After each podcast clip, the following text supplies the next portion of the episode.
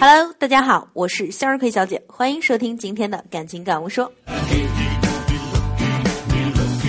俗话说，不想变美的女人不是好女人啊。对一个女性最有害的东西呢，就是怨恨和内疚。前者让我们把恶毒的能量对准他人，后者呢，则是调转枪口，把这种负面的情绪对准了自己。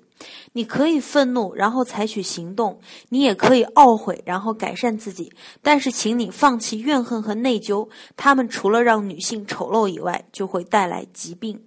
今天就是想告诉你，让女人变丑的最根本原因是什么。我们常常都说某女人一脸苦相，其实你看那个小姑娘啊，并没有多少女孩子是这种相貌的。女子年轻的时候基本上都是天真烂漫，但是你再去看看中年妇女，就能看出幸福和不幸福这两大阵营。这就是所谓的生活是可以塑造一个人的相貌的。呃，不信你以后可以多留意，到了老年妇女那里啊，差异就更大了，基本上就分为两类，一种是慈祥的，一种是狰狞的。我有一个阿姨呢，她就是婚姻特别不幸福，但是又没有办法离婚，所以一直在怨恨和后悔中生活，煎熬着。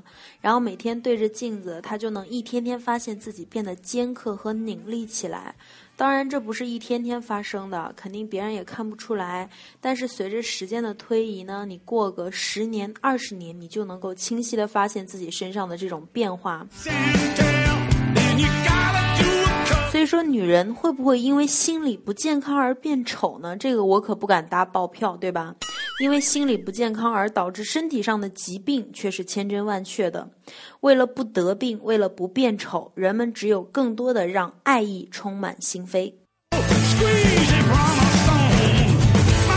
各位的收听，向日葵小姐祝您今天生活工作愉快。